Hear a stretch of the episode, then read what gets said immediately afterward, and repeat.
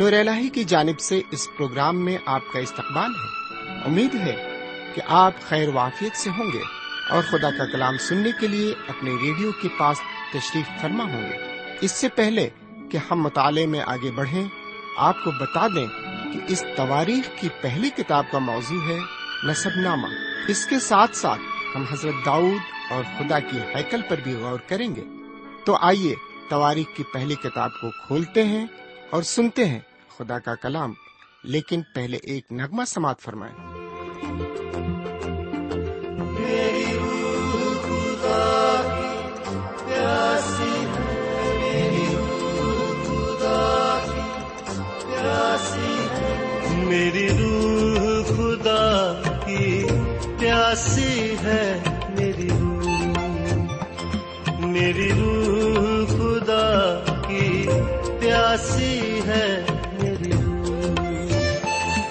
جیسے ہرنی پانی کے نالوں کو ترستی ہے۔ میری روح میری روح خدا کی پیاسی ہے۔ میری روح میری روح خدا کی پیاسی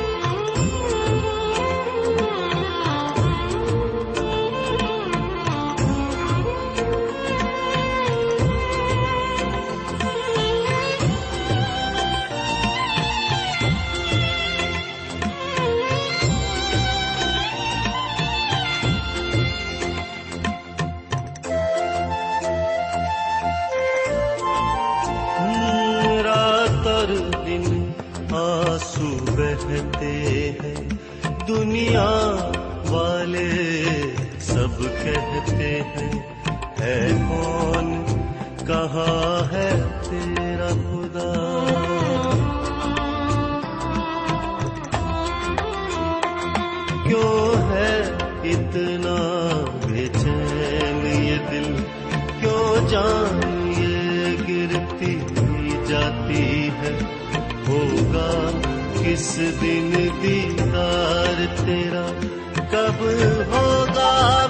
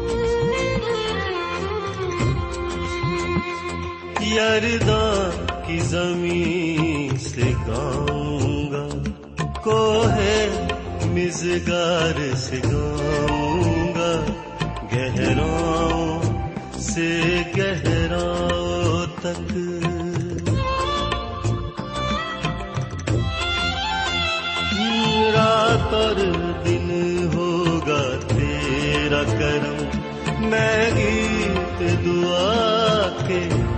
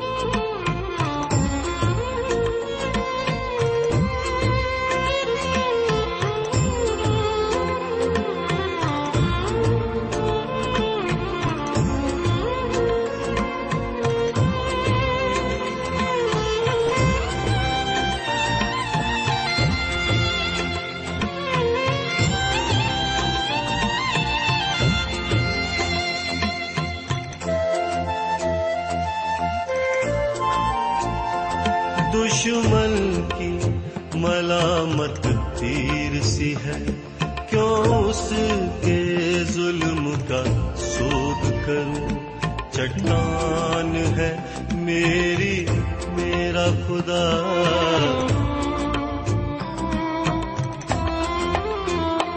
وہ مجھ سے یہ ہر دم خدا کے کلام کو لے کر آپ کے درمیان حاضر ہوں۔ سلام قبول فرمائیے۔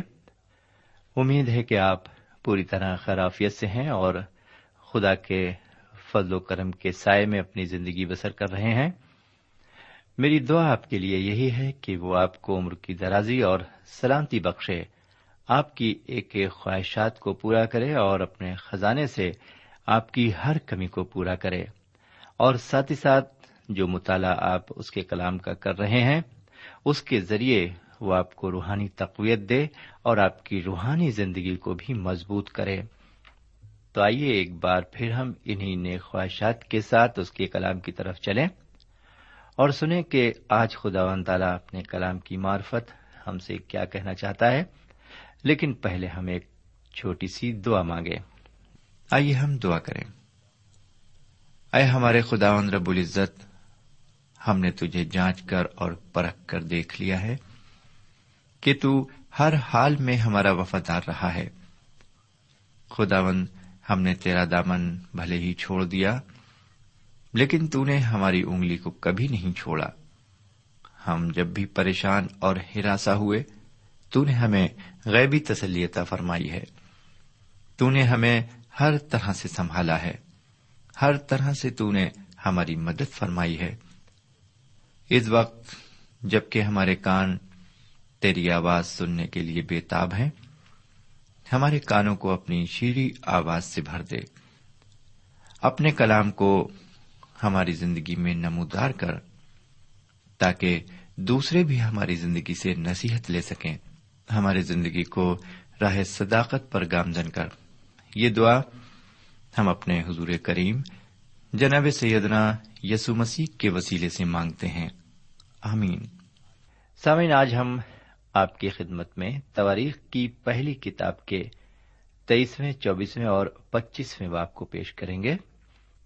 آج کے مطالعے کا عنوان ہے، حضرت داؤد لاویوں کی جماعت کو اس طرح ترتیب دیتے ہیں کہ خدمت کرنے والے الگ ہوں اور گانے بجانے والے الگ ہوں۔ سامن خدا و تعالی نے حکومت کے انتظامات سے زیادہ حضرت داؤد کے اس خیال کو اہمیت دی کہ ایک گھر بنایا جائے۔ یہاں پر آپ یہ دیکھتے ہیں کہ خدا کے عبادت کے جوش میں انہوں نے کس طرح سارے انتظامات کیے۔ سامن اگر آپ خدا کے بندے یا خدا کے بیٹے ہیں، تو یہاں حضرت داؤد آپ کے سامنے ایک چیلنج رکھ رہے ہیں۔ کیا آپ اپنی زندگی میں خدا کو اول مقام دیتے ہیں؟ کیا وہ آپ کے اندر ہجان پیدا کرتا ہے؟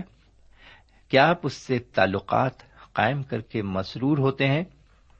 کیا آپ خدا و تعالی کے لیے کچھ کرنا چاہتے ہیں؟ یا خواہش مند ہیں کہ کچھ کریں؟ کیا وہ آپ کو ہدایت کرتا ہے اور آپ کا نصب العین بتاتا ہے؟ کیا آپ کی یہ خواہش ہے کہ آپ اسے جانیں اور اس کی خدمت کریں؟ سامن ہماری کلیسیاں کے بہت سے کام بے مقصد ہوا کرتے ہیں۔ جیسے کہ چکر والے جھولے میں بیٹھ کر اوپر سے نیچے چکر لگانا اور پھر وہیں پر آ کر جھولے سے اتر جانا، جہاں سے شروعات کی تھی۔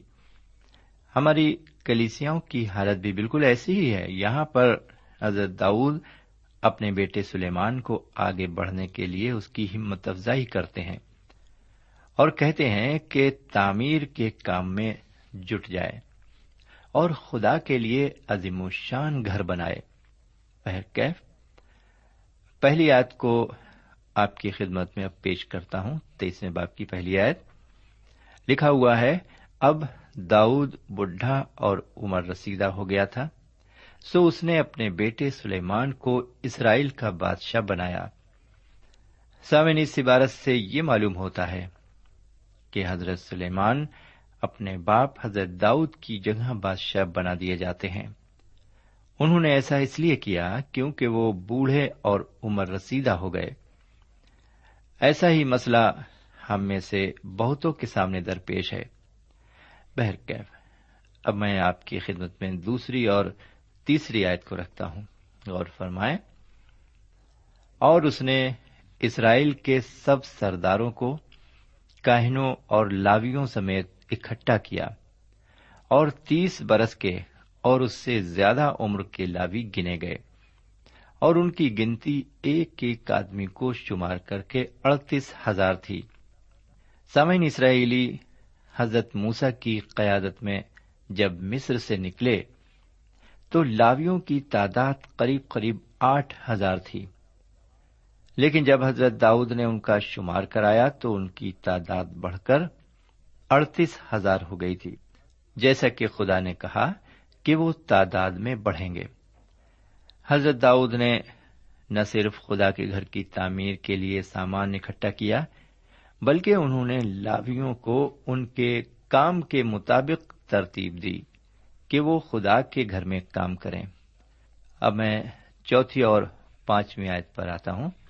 لکھا ہوا ہے، ان میں سے چوبیس ہزار خداون کے گھر کے کام کی نگرانی پر مقرر ہوئے اور چھ ہزار سردار اور منصف تھے اور چار ہزار درمان تھے اور چار ہزار ان سازوں سے خداون کی تعریف کرتے تھے جن کو میں نے یعنی داؤد نے مداسرائی کے لیے بنایا تھا۔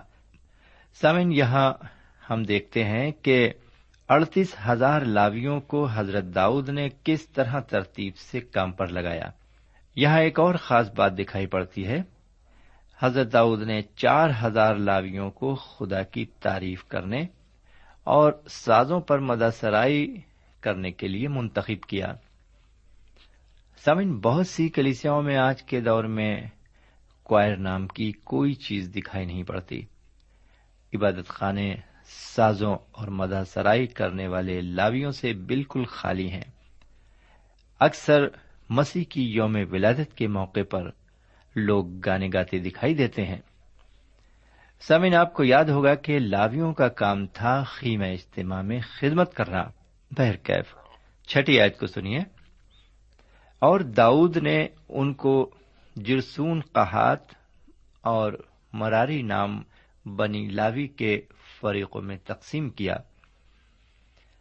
سمین، اس عبارت میں تین فرقوں کا ذکر کیا گیا ہے۔ انہیں خیم اجتماع میں خدمت کرنے کے لیے تین مختلف کام دیے گئے۔ بیابان میں سفر کرتے وقت یہ خیمے اجتماع کو لے کر آگے بڑھتے تھے۔ ان کا کام رکھنا اور اٹھانا تھا۔ جرسونیوں کا کام تھا، پردوں اور سرپوش یعنی کہ مسکن کو لے کر چلنا۔ کہاتی فرنیچر یعنی کہ مقدس لے کر چلتے تھے۔ اور مراری تختوں اور کھمبوں یعنی کہ مسکن کو اٹھاتے تھے۔ جیسا کہ گنتی کی کتاب میں آپ نے سنا ان لوگوں میں آپس میں سمجھوتا تھا اور یہ وہی کام کرتے تھے جو انہیں سونپا گیا تھا۔ خیم اجتماع کو صبح کے وقت اٹھا کر چلے تھے اور شام کے وقت سے پھر آرام کے لیے رکھ دیا تھا اور ایسا ہی وہ کیا کرتے تھے۔ سمعین اب میں آپ کی خدمت میں اس بات کی چھبیسویں آیت کو پیش کرتا ہوں۔ یہاں اس طرح لکھا ہوا ہے، اور لاویوں کو بھی مسکن اور اس کی خدمت کے سب ضرور کو پھر کبھی اٹھانا نہ پڑے گا۔ سامن، لاویوں کو یہ کام سونپا گیا تھا کہ وہ مسکن کو بیابان میں لے کر چلیں۔ لیکن یہ کام اب ختم ہو گیا تھا۔ اب انہیں خدا کے گھر میں خدمت کرنا تھا۔ میرے پیارے بھائی بہن، اس نئے طریقے کے کام پر جو لاویوں کو دیا گیا، پھر سے سوچیں۔ اس سے ہم کچھ سبق لے سکتے ہیں۔ خدا نے بہت سی مسیح تنظیم قائم کی ہیں۔ ان تنظیموں کا مقصد جب پورا ہو جاتا ہے تو بہت سے لوگ ان تنظیموں کو قائم رکھنے کی کوشش کرتے ہیں۔ نتیجہ یہ ہوتا ہے کہ یہ تنظیموں میں کوئی حرکت نہیں دکھائی پڑتی۔ یہ بے جان ہو جاتی ہیں کیونکہ ان کے پاس اور کوئی کام نہیں رہتا۔ جن تنظیموں میں خدا کا کام ہوتا ہے وہاں وہ پوری طرح سے کام کرتا رہتا ہے۔ وہاں فلاح و بہبود کے نئے کام شروع کیے جاتے ہیں۔ لاویوں کے لیے خدا و تعالی فرماتا ہے، ہم اب بیابان میں کھٹتے نہیں۔ اب ہمارے پاس خداوند کا گھر ہوگا اور ہم نیا کام کریں گے۔ میرے بھائی، ہمیں چاہیے کہ ہم خدا کے نقش قدم پر چلیں اور حرکت میں رہیں۔ سمن اب لاویوں کو نیا کام کرنا ہوگا۔ خدا کے عہد کے صندوق کو چوبوں کے ذریعے نہیں اٹھایا جائے گا، کیونکہ اب وہ یروشلم میں ارنان کے کھلیان میں مستقل طور پر رہے گا۔ اس کھلیان کو خدا کے گھر کی تعمیر کے لیے حضرت داؤد نے دام دے کر خرید لیا تھا۔ خدا کے گھر میں لاویوں کے کرنے کے لیے بہت کام تھا، اس لیے حضرت داؤد ان کو ترتیب دے کر کام سونپتے ہیں اور ان کے کام کے اوقات مقرر کرتے ہیں۔ ان کی خدمت کے سال بھی مقرر کیے۔ اور اب دیکھتے ہیں کہ کس طرح خدا کے گھر میں خدمت کرنے کا صحیح انتظام حضرت داؤد نے کیا۔ لیجیے اب چوبیسویں باپ کی پہلی اور دوسری آیت کی تشریح کو سنیے۔ اور بنی ہارون کے فریق یہ تھے۔ اس آیت کو ہم پڑھے دیتے ہیں۔ ہارون کے بیٹے ندب، ابیہو ایلیزر اور اتمر تھے۔ اور ندب اور ابیہو اپنے باپ سے پہلے مر گئے اور ان کی اولاد نہ تھی۔ سو ایلیزر اور اتمر نے کہانت کا کام کیا۔ سامعین، اس عبارت میں ہم دیکھتے ہیں کہ ہارون کے بیٹے کاہن تھے۔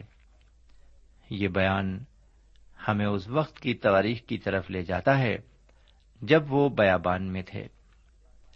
سامن اگر ہم احبار کی کتاب جو کہ کتاب مقدس کی تیسری کتاب ہے، اس کے دسویں باپ پر دوبارہ نظر ڈالیں تو ہمیں اس گناہ کا حوالہ ملتا ہے جو ندب اور ابہو سے سرزد ہوا اور جس کی وجہ سے ان کی موت واقع ہوئی۔ بہرکیف آئیے ذرا توریخ کی پہلی کتاب کے چوبیسویں باپ کی تیسری آیت پر ایک نظر ڈالیں۔ عبارت مرقوم ہے۔ اور داؤد نے ایلیزر کے بیٹوں میں سے صدوق اور اتمر کے بیٹوں میں سے ملک کو ان کی خدمت کی ترتیب کے مطابق تقسیم کیا۔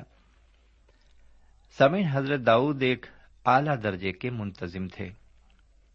یہاں پر آپ ان کی قابلیت کا اندازہ اس بات سے لگا سکتے ہیں کہ انہوں نے ایک اعلی درجے کی تقسیم کا کام اور خدمت انجام دی۔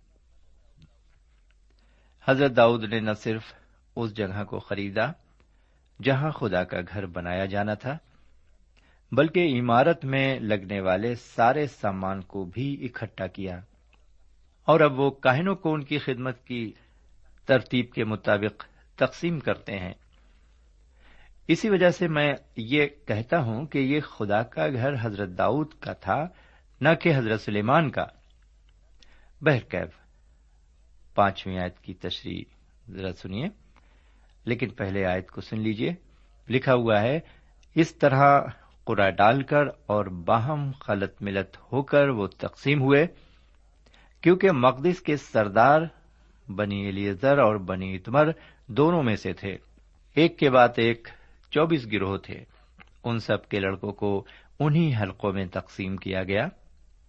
ایک حلقہ آ کر کسی ایک کے ماتحت اپنا کام کر کے واپس چلا جاتا تھا۔ اس کے بعد دوسری شفٹ کام کرتی تھی، جس طرح پہرے داروں کی ڈیوٹی بدلتی ہے، اسی طرح کا انتظام حضرت داؤد نے بھی خدا کے گھر میں خدمت کرنے والوں کا کیا۔ سامعین، ان لاویوں کے گھرانوں میں لوگوں کی افزائش اتنی بڑھ گئی تھی کہ سب کا ایک ساتھ کام کرنا مشکل ہی نہیں، بلکہ ناممکن تھا۔ جیسا کہ میں پہلے ہی بیان کر چکا ہوں کہ حضرت موسا کے زمانے سے لے کر حضرت داؤد کے زمانے تک آٹھ ہزار لاوی بڑھ کر اڑتیس ہزار ہو گئے۔ آٹھ ہزار سے اڑتیس ہزار ہو گئے۔ یہی وجہ ہے کہ حضرت داؤد نے ان کو ٹولیوں یا حلقوں میں تقسیم کر دیا۔ اگلے باب میں آپ دیکھیں گے کہ کس طرح بنی قحات تقسیم کیے گئے۔ لیجیے اب پچیسویں باپ کی ابتدائی دو آیتوں کو سنیے۔ پھر داؤد اور لشکر کے سرداروں نے آصف اور ہیمان اور یدتون کے بیٹوں میں سے بازوں کو خدمت کے لیے الگ کیا تاکہ وہ بربت اور ستار اور جھان سے نبوت کریں۔ اور جو اس کام کو کرتے تھے، ان کا شمار ان کی خدمت کے مطابق یہ تھا۔ آصف کے بیٹوں میں سے زکوور، یوسف نتنیا اور اسریلا۔ آصف کے یہ بیٹے آصف کے ماتحت تھے، جو بادشاہ کے حکم کے مطابق نبوت کرتا تھا۔ سامن اس عبارت کو آپ نے غور سے سنا۔ حضرت داؤد نے یہ سب بندوبست خدا کے گھر کی تعمیر سے پہلے ہی کر لیا۔ حضرت داؤد کے اڑسٹھ زبور میں، جو بہت ہی خوبصورت زبور ہے، ان الفاظ کو ہم دیکھتے ہیں۔ تیرے خدا نے تیری پائیداری کا حکم دیا ہے۔ اے خدا، جو کچھ تو نے ہمارے لیے کیا ہے، اسے پائیداری بخش۔ تیری ہیکل کے سبب سے جو یروشلم میں ہے، بادشاہ تیرے پاس ہدیہ لائیں گے۔ سمعین حضرت داؤد کو کامل توقع ہے۔ کہ یروشلم میں خدا کی ہیکل تعمیر ہوگی اور یہ ہیکل ساری دنیا کے لیے خدا کی گواہی ہوگی۔ اس ہیکل کی تعمیر سے بہت پہلے ہی یروشلم میں گانے والے اکٹھے ہونا شروع ہو گئے تھے۔ وہ خدا کی عبادت کرتے تھے اور اس زبور کو گاتے تھے۔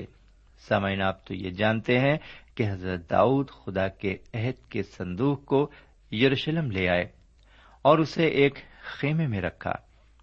انہوں نے ارنون کے کھلیان کو جو انہوں نے خریدا تھا، اس میں خداون کے لیے ایک مذبح بنایا اور اس مذہبے پر انہوں نے سختنی قربانی اور سلامتی کی قربانی گزرانی سامعین، اب میں آپ کی خدمت میں ساتویں اور آٹھویں آیت کو رکھتا ہوں۔ یہاں اس طرح لکھا ہوا ہے، اور ان کے بھائیوں سمیت جو خداون کی مدسرائی کی تعلیم پا چکے تھے۔ یعنی وہ سب جو مشاق تھے، ان کا شمار دو سو اٹھاسی تھا۔ اور انہوں نے کیا چھوٹے، کیا بڑے، کیا استاد، کیا شاگرد ایک ہی طریقے سے اپنی اپنی خدمت کے لیے قرا ڈالا۔ سامعین، اس عبارت کو آپ نے سنا۔ مدا سرائی کرنے والے مشاق لوگوں کو قرا ڈال کر چوبیس جتھوں میں تقسیم کر دیا گیا۔ ان لوگوں کو ایک مہینے میں دو بار حاضر ہونا تھا۔ اس کے بعد دوسرے فریق کی باری آتی تھی۔ پھر سال میں ایک فریق کو صرف دو ہفتے کام کرنا پڑتا ہے۔ جو فریق اپنی باری ختم کر لیتا تھا، وہ اپنے شہر کو واپس لوٹ جاتا تھا اور وہاں وہ اپنے شہر میں کام کرتا تھا۔ ان کہنوں اور لاویوں کا کام تھا کہ وہ لوگوں کو تربیت دیں۔ یہ سلسلہ پورے اسرائیل میں رائج تھا۔ سامن میرا اپنا خیال ہے کہ حضرت داؤد کا یہ سب سے بڑا کارنامہ تھا جسے انہوں نے انجام دیا۔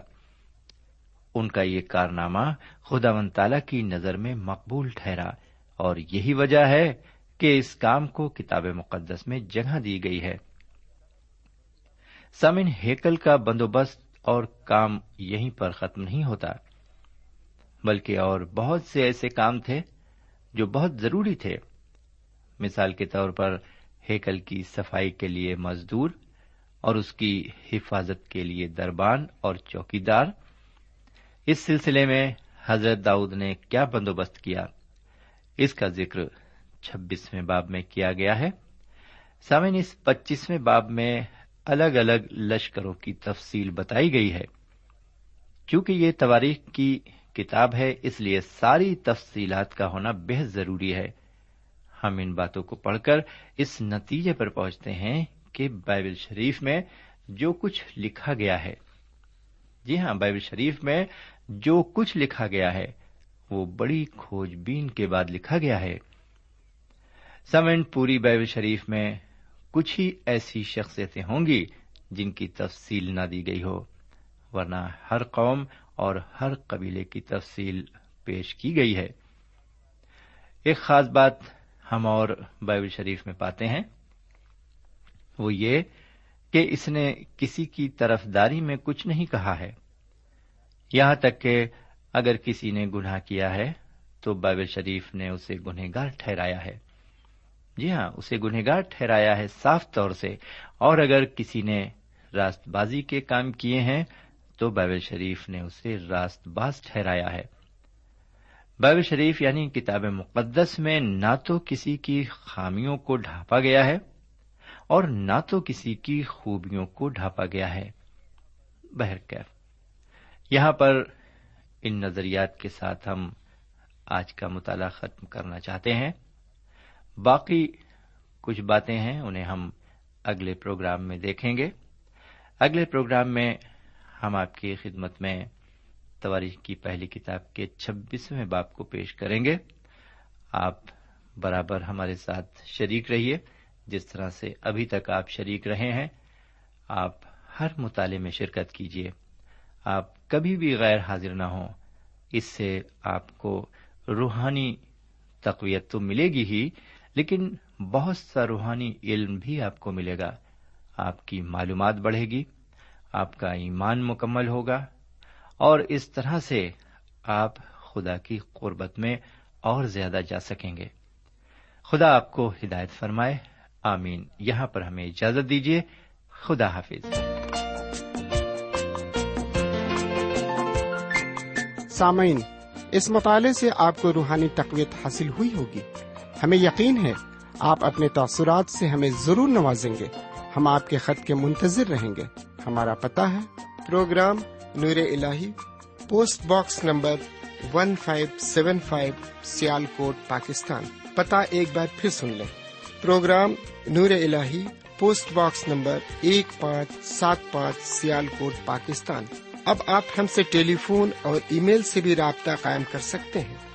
ہمارا ٹیلی فون نمبر ہے nine two three four four six four zero four five seven eight نو دو تین چار چار چھ چار صفر چار پانچ سات آٹھ ہمارا ای میل پتا ہے N A M three nine four nine eight hotmail dot com N A M three nine four nine eight hotmail dot com ہمارے پروگرام کا وقت اب یہیں پر اختتام پذیر ہوتا ہے۔